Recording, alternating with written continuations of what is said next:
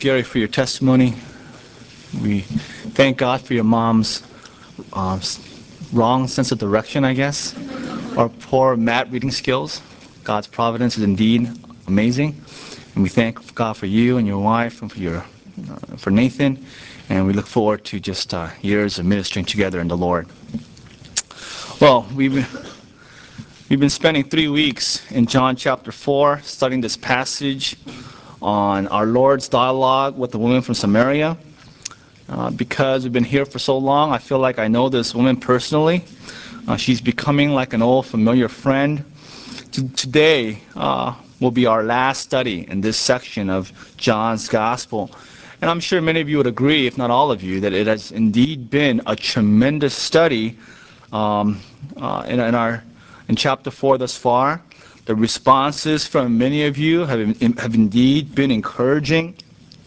In today's final study of John chapter 4, or this passage on Samaritan women, there are really too many truths here to be taught in just one sermon. I mean, I could do three, four sermons just from this section of their dialogue.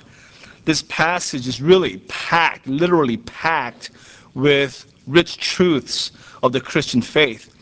So I, I want to just focus on one overriding theme of this passage, and that theme being evangelism. Evangelism.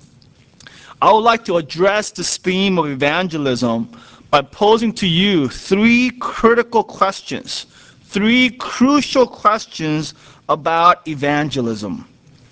Number one, what place does evangelism have in the Christian life? What place does evangelism have in the Christian life? Number two, how urgent is our responsibility to win the lost? How urgent is our responsibility to win the lost? And finally, what does it mean to be involved in evangelism? What does it mean to be involved in evangelism? I'll repeat them throughout the message. If you miss anything, you can catch up. Well, the first question is again, what place does evangelism have in the Christian life? Meaning, how important is evangelism? How necessary is it? Well, with this question in mind, I want to ask you to go to our text for this morning, John chapter 4, verse 25 a quick background to get us up to speed. Maybe you missed some of the sermons or it's been a few weeks since our last study. So to bring you up to speed, our Lord and his disciples were leaving Judea. They had a great ministry during Passover where through his miracles, signs, and wonders in the temple of Jerusalem, many came and believed in Christ. Although Christ didn't believe in their believing was false faith. Well, because of the increase of his ministry with John the Baptist decreasing, he left Judea and he's going north towards Galilee. And we, I kind of paralleled it with downtown LA and downtown San Diego, and there are two routes, right? Four or five and 5. And so the most common route uh, for the Jews was the 405. They would go around Samaria because they considered Samaritans half-breeds, not just in race, but in their religion. They were, they mixed Judaism with Canaanite uh, idolatry, false teaching. So they would really reject them to the point where they would go around the city, uh, the region of Samaria, and take the long route. There was one route up the 5 freeway that was more direct, but few would travel there. Well, in John chapter 4, verse 4, it says that Jesus had to pass to Samaria. Now, this must pass to Samaria is not a logistical must. It's not an imperative in terms of geography our Lord had to pass to Samaria because that was the will of the Father. He wanted, ultimately, we find out in today's passage, that God wanted the gospel be preached in the region of Samaria, Samaria and he wanted Samaritans to be saved. Well, on his journey, our Lord and his disciples stopped at Jacob's well near the city of Sychar. It is high noon. The disciples are sent into the city to buy some food, and it is highly likely that they left someone behind. You don't want to leave your Lord all by himself in a hostile territory. They left someone behind. Guess who it could have been? Might have been probably John. Hey, John, you stay with the Lord and we'll go and get food for all of us. And John was silent throughout this dialogue, sitting near the Lord, listening to their conversation, and therefore he records it for us in his gospel. Well, as John is sitting there silently, a woman comes in the heat of the day all by herself to draw water. She's a woman from Samaria our Lord engages her in a conversation. And the mere fact that she would engage, he would engage a conversation with a woman, let alone a Samaritan woman, let alone a woman who had a notorious reputation for immorality, is shocking. And she acknowledges that. He is going against all cultural norms by talking to her and addressing her and requesting her for a drink. Well, instead of her giving her, uh, the Lord, a drink, our Lord offers her a drink, drink from the living water, where from water that whoever drinks of it shall never thirst again. After offering her this, this drink, he then confronts her sin by asking her to bring her husband. Well, she kind of dodges this issue and she kind of skirts it by saying, You know, I don't have a husband. Well, our Lord astonishingly reveals that you're right. You don't have a husband. In fact, you've had five husbands, and the one you are living with is not your husband as well. Verses 16 through 18. Well, the, late, the woman is shocked all the more. The conversation moves on to worship, worship in Jerusalem as opposed to worship in Gerizim.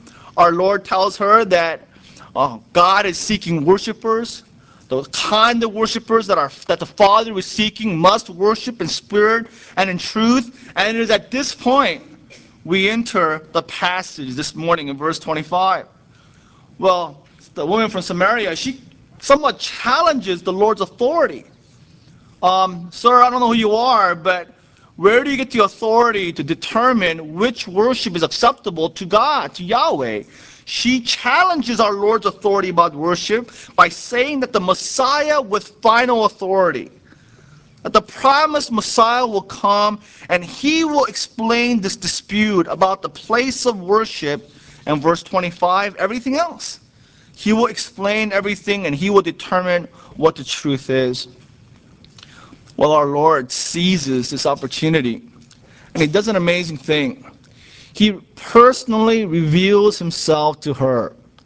This is the only time pre-trial, before the trial, that he ever identified himself as the Messiah. Now you would think the Lord might do this to the member of the Sanhedrin, maybe the high priest, maybe Nicodemus, maybe the Jewish leaders of Israel.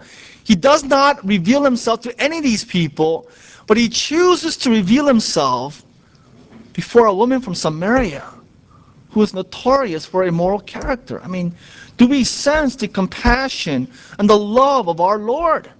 He tells her, I am the one speaking to you. I am the Messiah.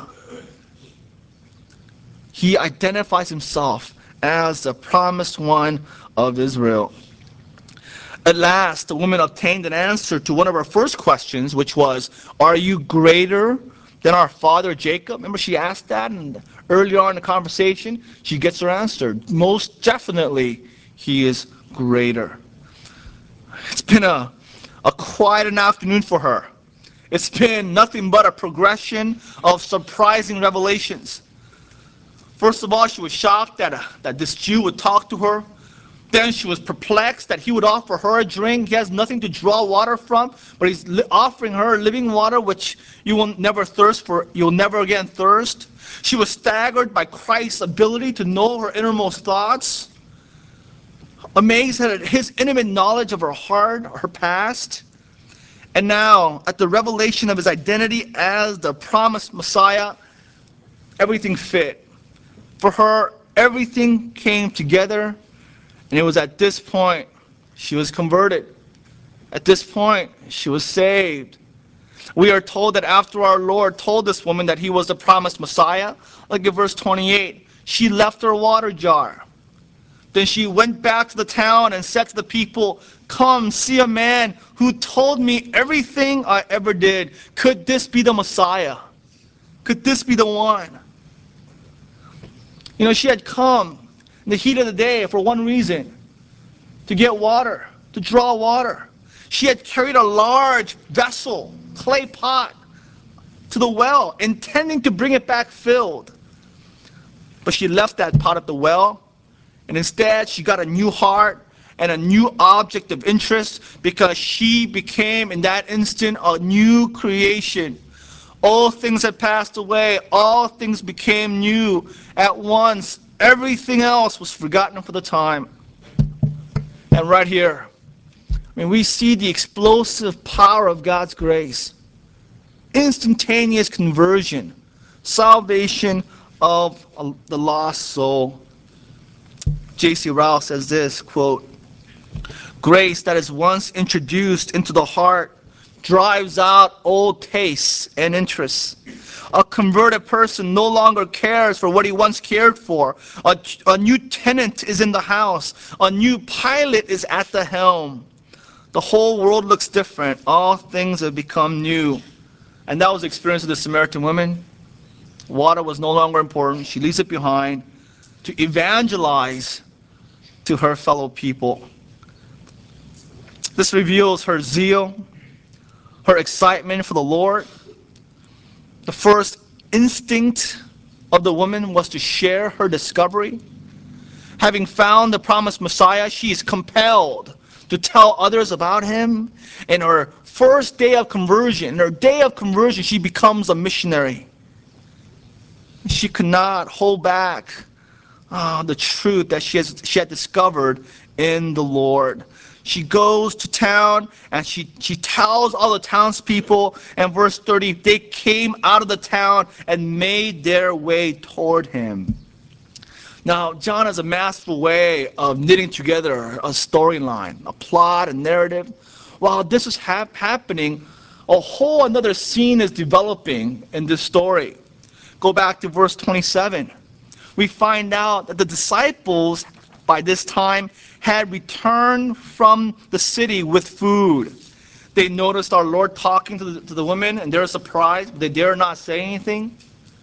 They bring back food, and verse 31, they urged him, saying, Rabbi, eat something. The major concern for the disciples was their search for kosher food, acceptable food. Their invitation to the Lord to eat was a reflection of their own concern about physical sustenance. Now, contrast this with the primary focus of our Lord. Our Lord's concern was not about food, it was the search for people, saving the lost.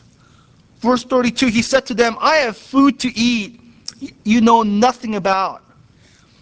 In that construct in the Greek, there's a clear contrast between I and you. I have food that I'm eating that you have no idea. You know nothing about. Now, just as Nicodemus misunderstood the Lord, just as the woman from Samaria misunderstood the Lord, the disciples misunderstood the Lord as well. Their response was, Man, is someone bringing food? Did he eat already? Man, like, you know, he ate already and we brought all this food for nothing. In their simplicity, they just thought of a practical response our Lord tells them, told them, verse 34, My food is to do the will of him who sent me and to finish his work. Look at that verse, guys. I mean, I think right here in this section, this is a thrust. This is the jugular verse of this passage. My food is to do the will of him who sent me and to finish his work. From these words, we find the answer to our first question what place does evangelism have in the Christian life? The answer is first place. The answer is first place. The word my in that verse 34 is emphatic. Christ says, whatever be the case with others, my food is to do the will of God and to finish his work. Our Lord is saying that his foremost concern in his life was the work of God. Not even food. Food is the basic need. In the hierarchy of needs, food is number one, right? It's the basic need, basic concern of all mankind. Our Lord says for him, doing God's work, doing God's will is more important than even food. It was his foremost desire. it's his internal imperative. He is saying, guys, your major concerns about food. You've been talking about it for hours. You went into the city and you see this woman come and, and, and you heard me talk to her, evangelize to her. You see a stream of people coming to me and you're still concerned about food. My concern is doing God's will, is finishing God's work. His desire, his consuming passion, his overriding need in life is evangelism, is saving the lost. Because he says it in this context. The context is what? The evangelism of this Samaritan woman. The evangelism of this city, Sychar, and its inhabitants, these Samaritans becoming believers. Because it is in this context. Our, our Lord is teaching us that evangelism is central to Christianity. Is central to Christianity. It's foremost in Christianity. In John 4:34, our Lord says, "My food is to do the will of him and who sent me and to finish his work." What is God's will? God's will towards towards the lost is that they would be saved. What is God's desire towards the lost? Ezekiel 33:11. God says, "As surely as I live," declares the Lord, "I take no pleasure in the death of the wicked, but rather that they turn from their ways and live. Turn, turn from your evil ways. Why will you die?" 2 Peter 3 9, The Lord is patient with you, not wanting anyone to perish, but wanting, desiring everyone to come to repentance. That is the will of God. What is the work of God? John 6 29. The work of God is this to believe in the one he has sent, to believe in Jesus Christ. Jesus says that this is the will of God, this is the work of God, this is his food, this is his concern, main focus in life. So, to him, in other words, evangelism is, was his first priority. Even before food, even before water, evangelism was more important. Therefore, for us, what place does evangelism have in the Christian life for us?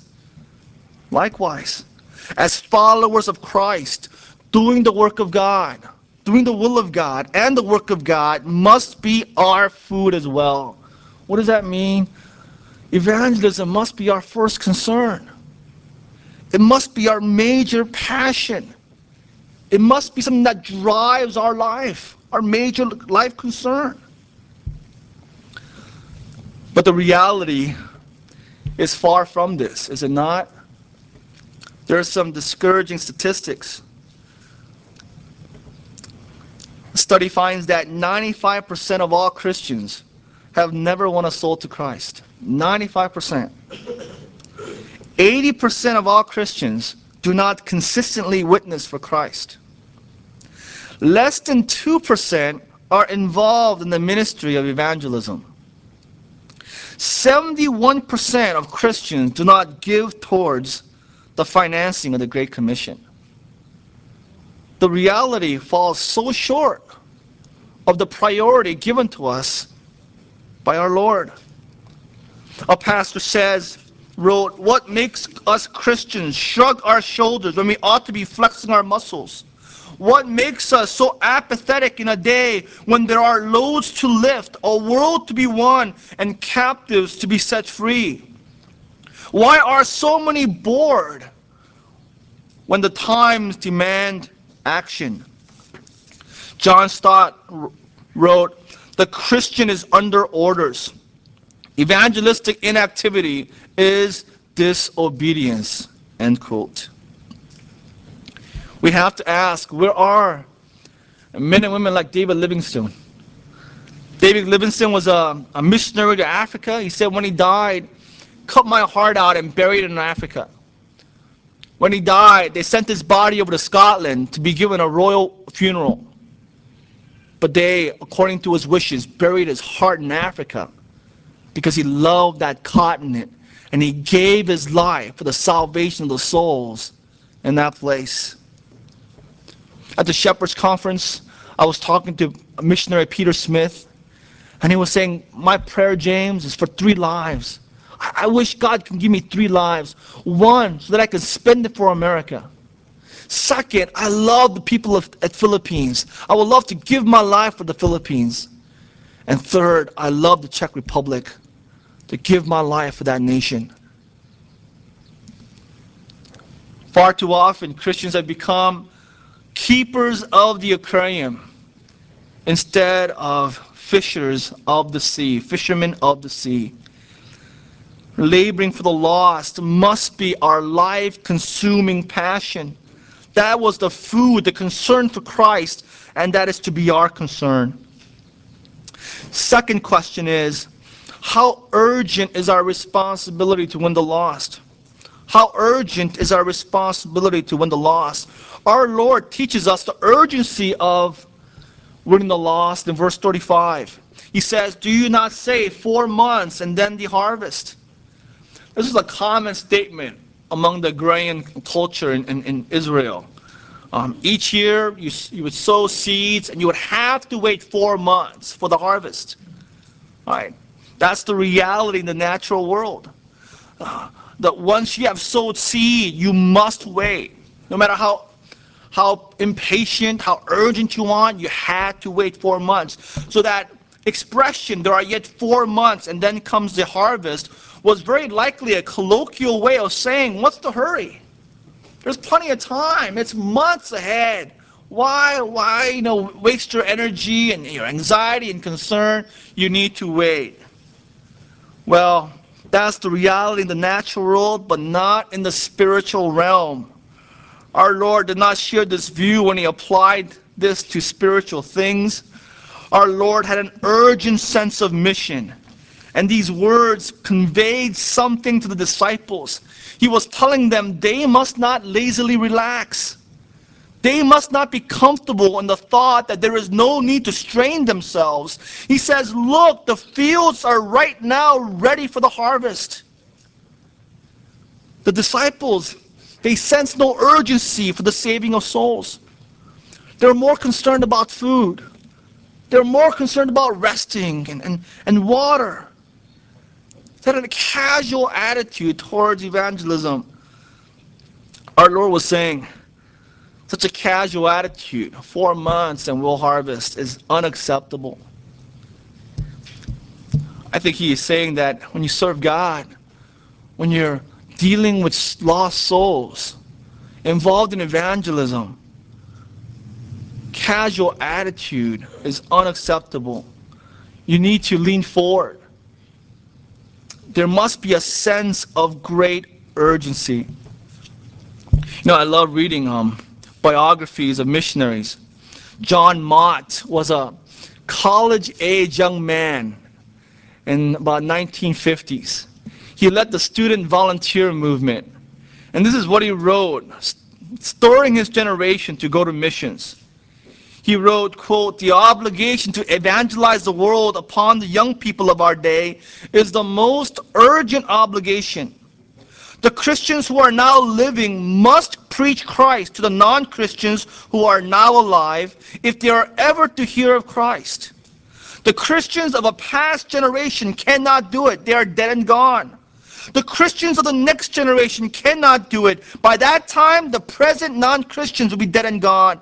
Obviously, each generation of Christians must make Christ known to its own generation of non-Christians if they are to have the knowledge of Christ. End quote. He is echoing the words of Christ. There must be a sense of urgency. And to help them understand the urgency of that time, he tells them, verse 35, I tell you, open your eyes and look at the fields. They are ripe for harvest. He says, take your eyes off of food. Take your eyes off of water and rest. Don't you see the people streaming, literally streaming towards this well, towards Christ? Because they've heard about the Messiah through the Samaritan woman. And they're coming from, from, the, the, from that city streaming to be saved. In verse 30, there's an imperfect tense. They were coming. So that, that tells us that, that the crowds were making their way to the, to the uh, well at Sychar, near Sychar, while our Lord was talking to the disciples. While he was dialoguing with them, they were on their way. And that's what the Lord was referring to. Look up. Look at the Samaritans flocking, streaming towards Christ to be saved. The scene must have been dramatic. The Samaritans wore long, flowing white robes. Imagine the fields, hundreds, if not thousands of them, coming to Christ. Our Lord's heart and arms reached out in a burst of compassion, an intense feeling. And he says, Open your eyes. Don't you see? Look at the fields of lost souls streaming towards us. He's telling them, Who cares about food? Far more important than food are people, our souls. He called his disciples to see that there was no time for preparing a meal, no time for eating food. These people are hungry for the gospel. It's an urgent command to have passion, compassion for the lost. Guys,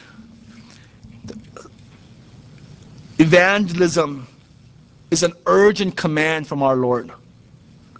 It's an urgent command. You and I need to be involved today, right now. If you're not involved in the process of evangelism, you're in disobedience.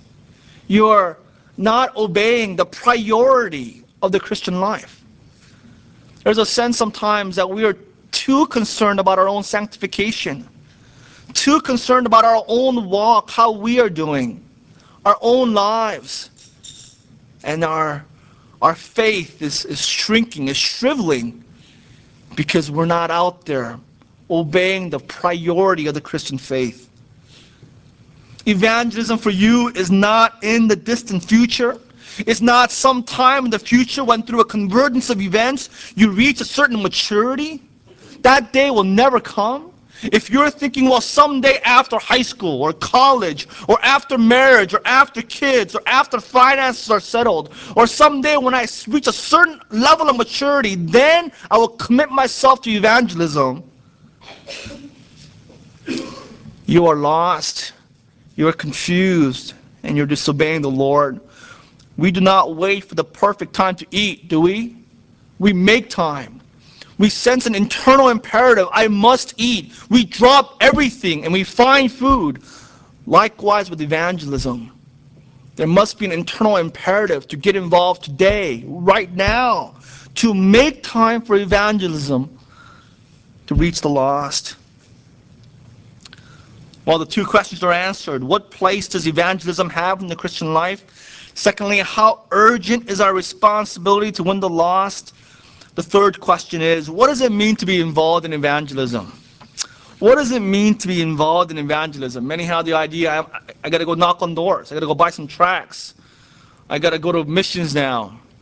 Well, from verse 36 on, it tells us what it means to be involved in evangelism.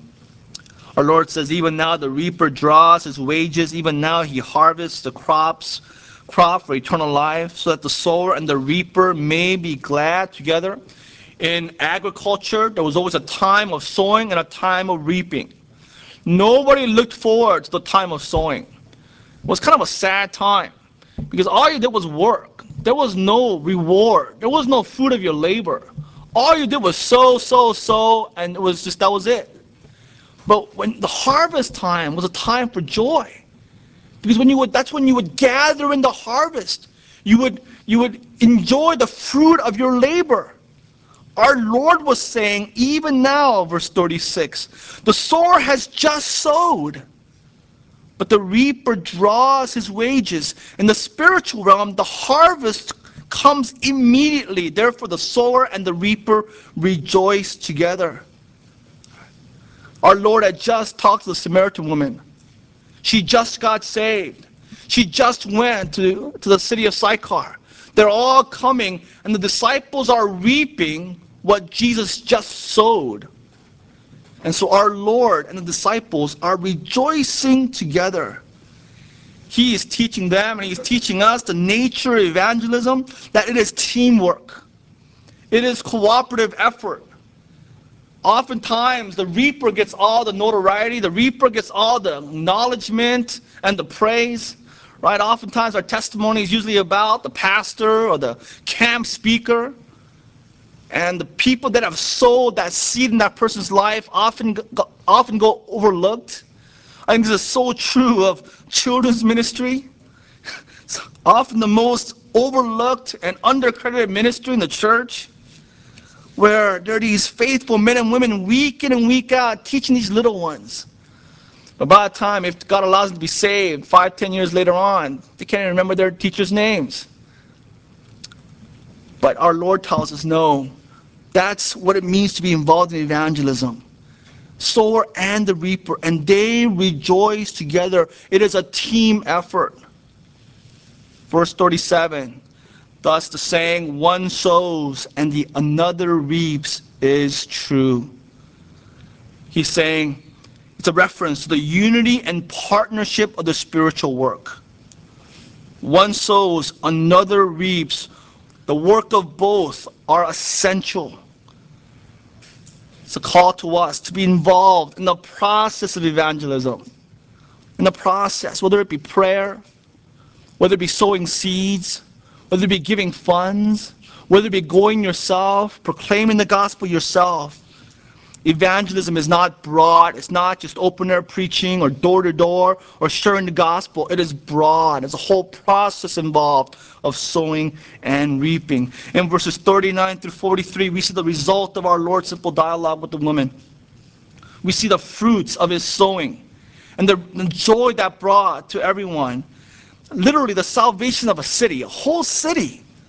Verse 39 Many of the Samaritans from that town believed in him because of the woman's testimony. Verse 40 When the Samaritans came to him, they urged him to stay with them, and he stayed there two days. And because of his words, many more became believers. They said to the woman, We no longer believe just because of what you said. Now we have heard for ourselves. We know that this man really is the Savior of the world and he stayed with them for two days. These people embraced Jesus as their Savior, not just their Savior, but Savior of the whole world. I mean, there's a clear irony here that John is contrasting the response of the Israelites and this response of the, of the Samaritans. The Jewish people reject Christ. John 1.11. He came to that which was his own, and his own did not receive him. His own people reject Christ. And yet there are these half-breeds, these supposed um, um, heretics, and yet they receive Christ. They embrace Christ. They welcome Jesus and proclaim him not just to be the Messiah, but the Savior of the whole world. Only time that occurs in the Gospel of John, Savior of the whole world. And it is from the lips of these Samaritans many believed and trusted in Christ. What a great text. So many truths. Let me just close with just a few final thoughts. There are many lessons that we can learn from this text.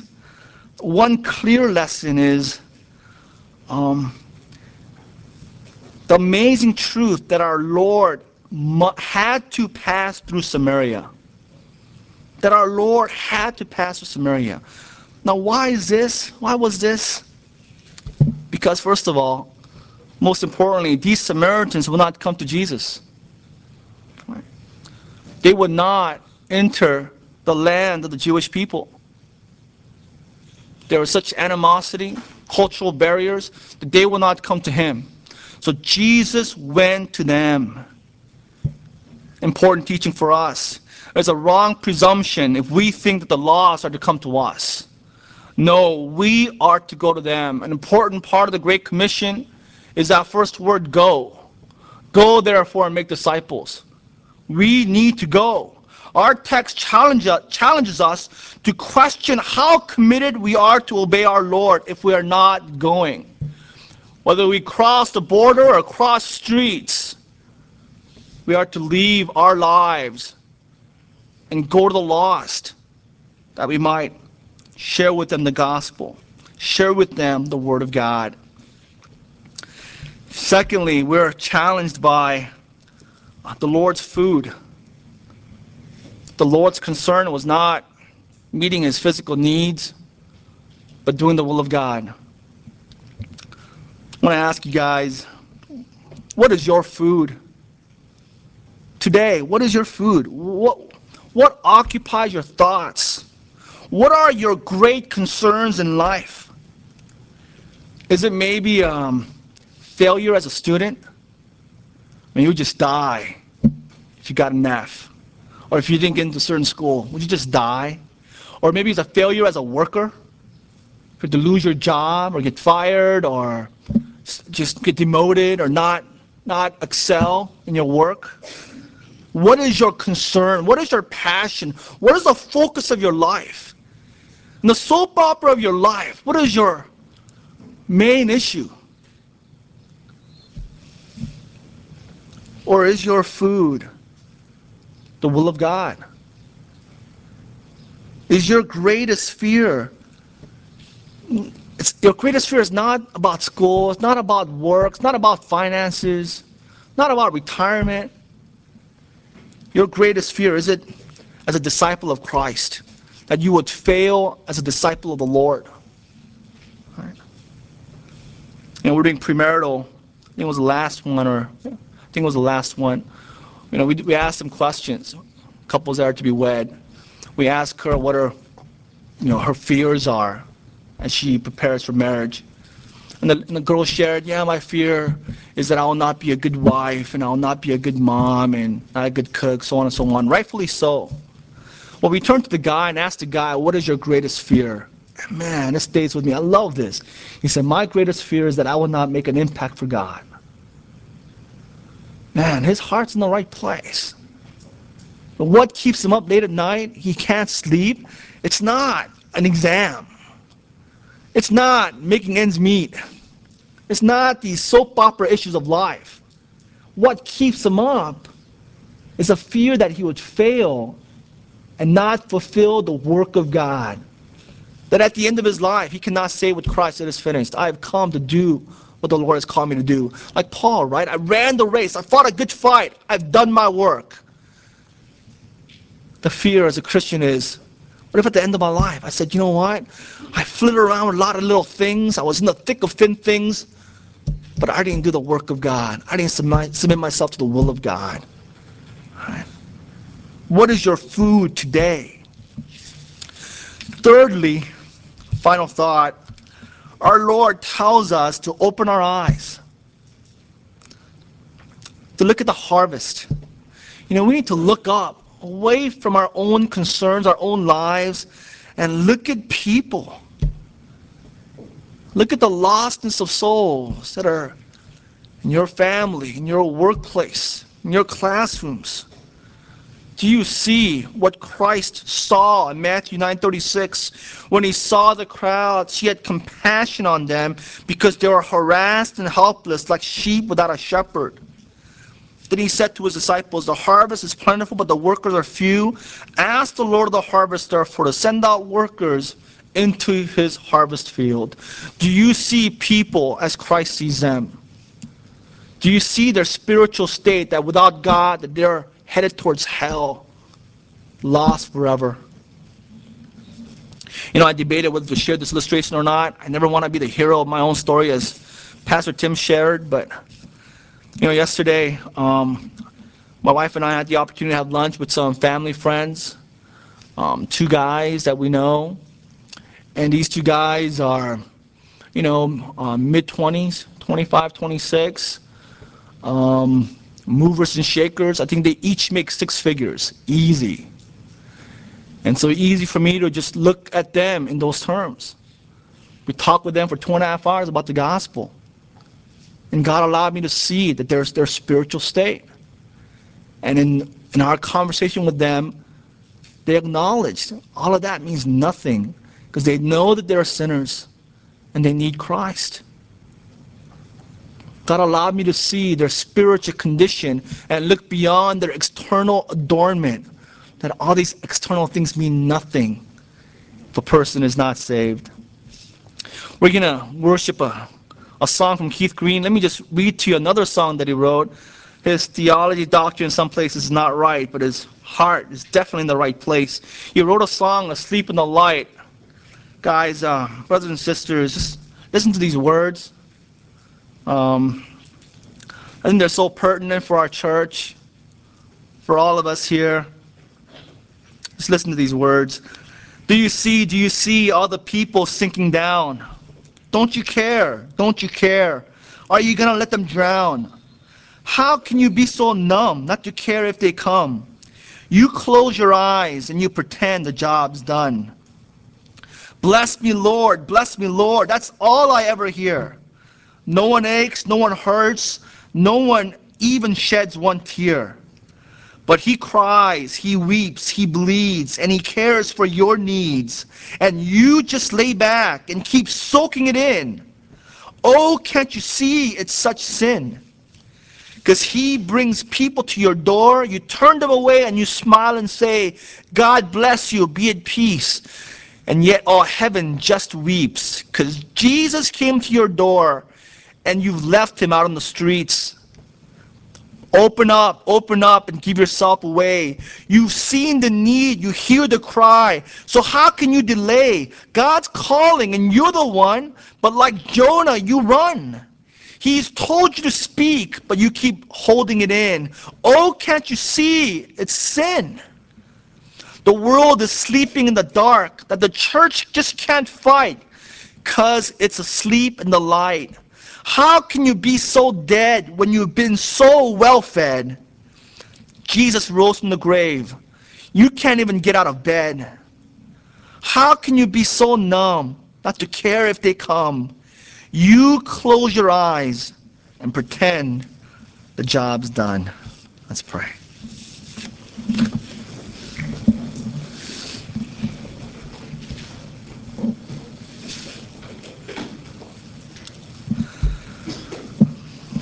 Well, Lord, um, in, in this area, we know that we are so faithless, we fall so short, and our food is a lot of things, but too often it's not the will of God and the work of God. Lord, we ask that you would open our eyes to see clearly our own sinfulness in this area, our own selfishness, our own pettiness. Lord, open our eyes to see the harvest that is plentiful, that are ripe to be harvested. Lord, grant us the compassion and the mercy of Christ that we might love the lost and desiring them to see them saved and to have eternal life. Lord, this area for Cornerstone, it's an impossible area for man to create and manufacture. Evangelism, compassion for the lost, loving strangers, Lord, we've tried. We cannot produce that in our church. We fall so short. Lord, we just um, throw ourselves the mercy of God, throw ourselves to the work of the Holy Spirit. Lord, that you would do this. You would do a unique work in the hearts of the men and women here, that you would give us a, a strong, heavy love for the lost, desiring them to be saved. Lord, we are so well fed. We are so well cared for. You've given us everything we need for life and godliness, and we're just soaking it in. Lord, we do ask that you would forgive us and grant us the passion and the desire and the discipline to be involved in the process of evangelism. In Jesus' name we pray. Amen.